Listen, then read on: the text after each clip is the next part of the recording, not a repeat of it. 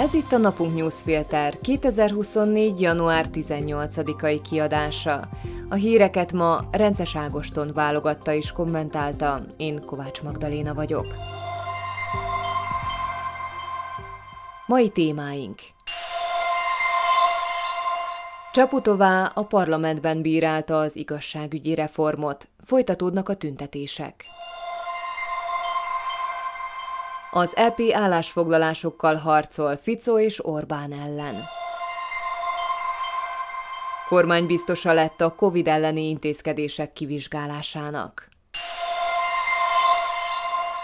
Január 15-e volt az a határidő, amikorra a koalíció leszerette volna tudni az igazságügyi reformot a különleges ügyészség megszüntetésével és a büntetési tételek csökkentésével.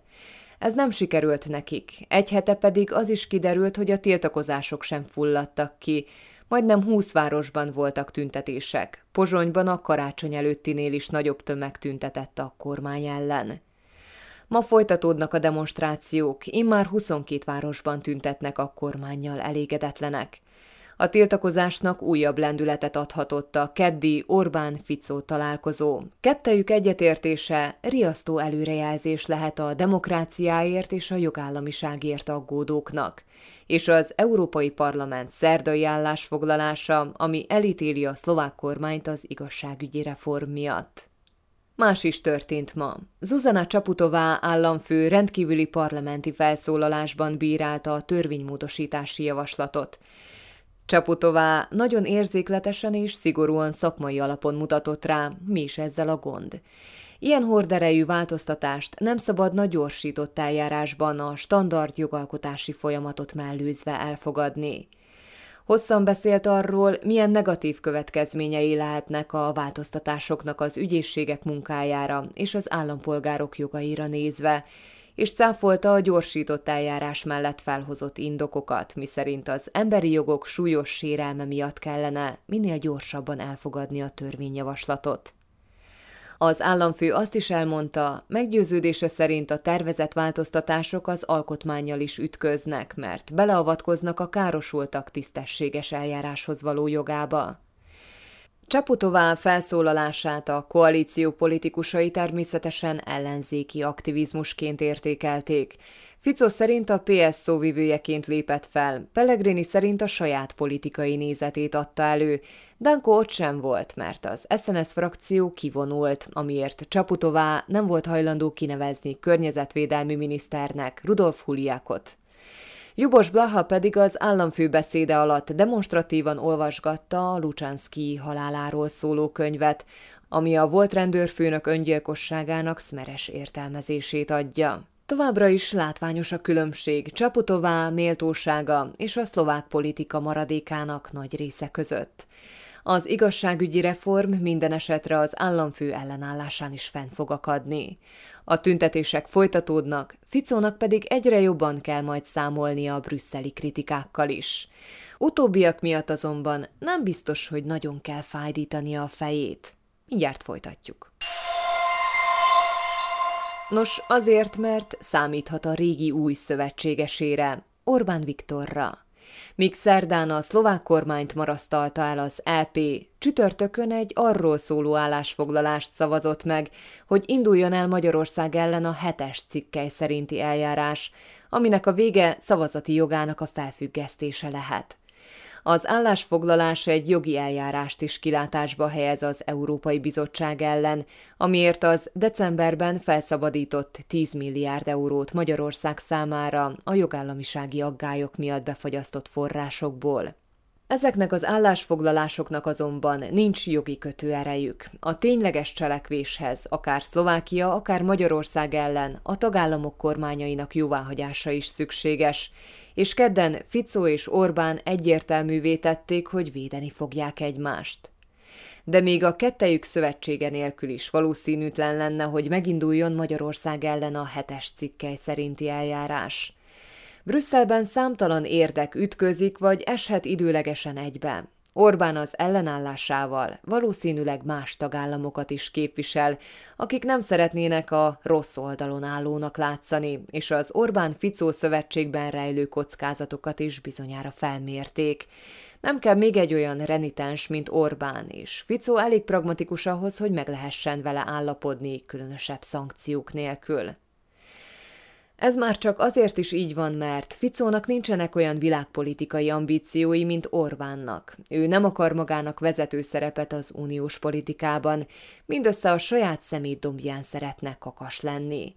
Emiatt nem is kell akkor a nyomásra számítani a Brüsszel részéről, mint Orbánnak. És van olyan ravasz, hogy a vele kötött szövetséget úgy fordítsa a saját hasznára, hogy az ne nagyon fájjon az EU-nak.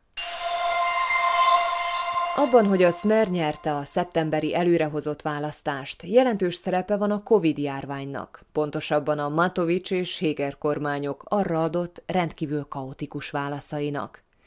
A 2020-ban bukott politikusnak tűnő Robert Fico az emiatti elégedetlenséget meglovagolva talált újra magára, hogy aztán az ukrajnai háborúhoz való hozzáállásával a szlovák társadalomban milyen gyökerező orosz barátságnak kedvezve az élre törjön.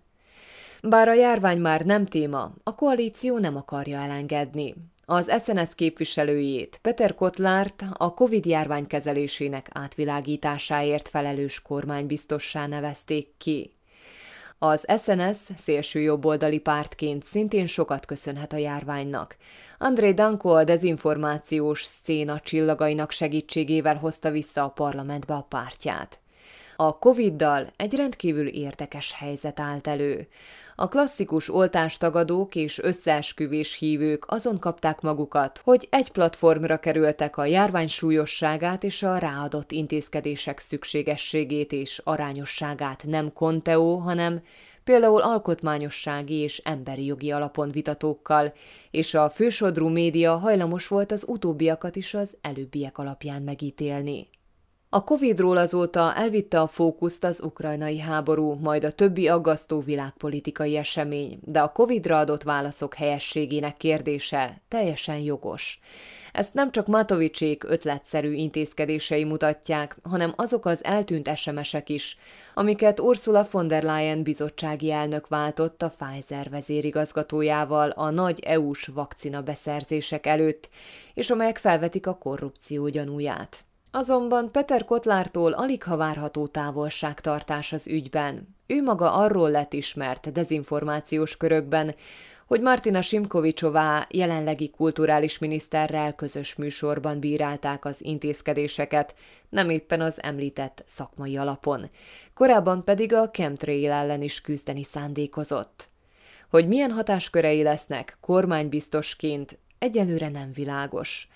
Az új pozíciónak az ő személyes ambícióinak kielégítésén túl az lehet a célja, hogy a koalíció politikai bosszút álljon Matovicsékon, és ezt az előző kormányok azon intézkedéseire fogják alapozni, amiket ők valóban nagyon elszúrtak.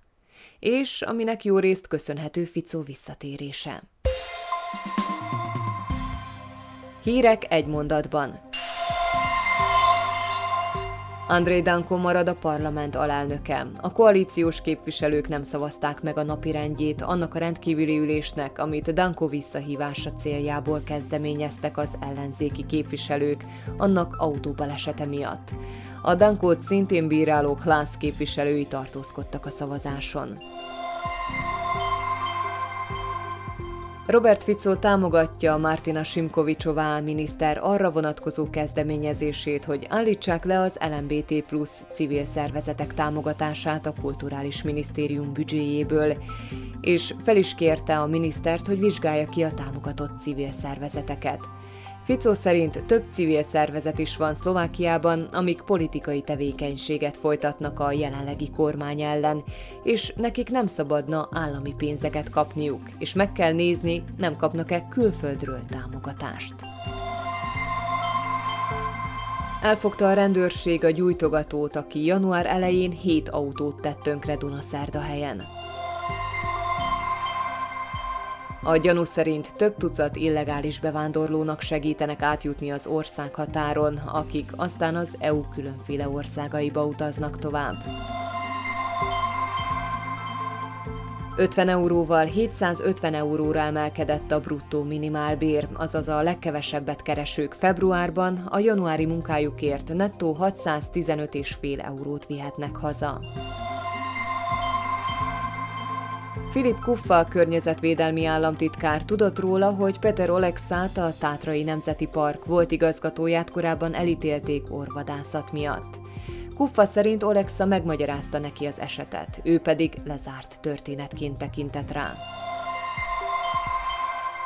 A Pohoda nyerte meg a legjobb közepes méretű fesztiváldíját a European Festival Awards-on, amivel már hivatalosan is a legjobb európai fesztiválok közé tartozik. A mai napunk newsfilter híreit válogatta és kommentálta Rences Ágoston. Én Kovács Magdaléna vagyok, a Viszonthallásra holnap.